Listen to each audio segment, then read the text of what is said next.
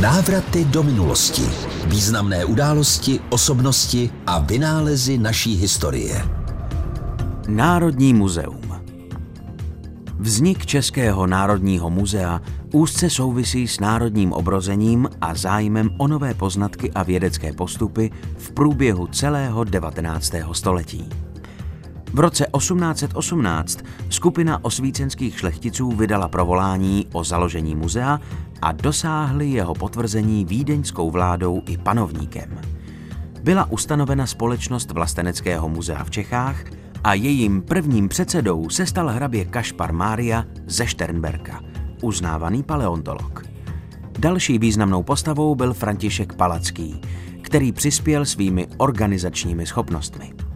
Stal se prostředníkem mezi aristokratickými a přísně vědeckými tendencemi zakladatelů na jedné straně a požadavky vlastenecky naladěné veřejnosti na straně druhé.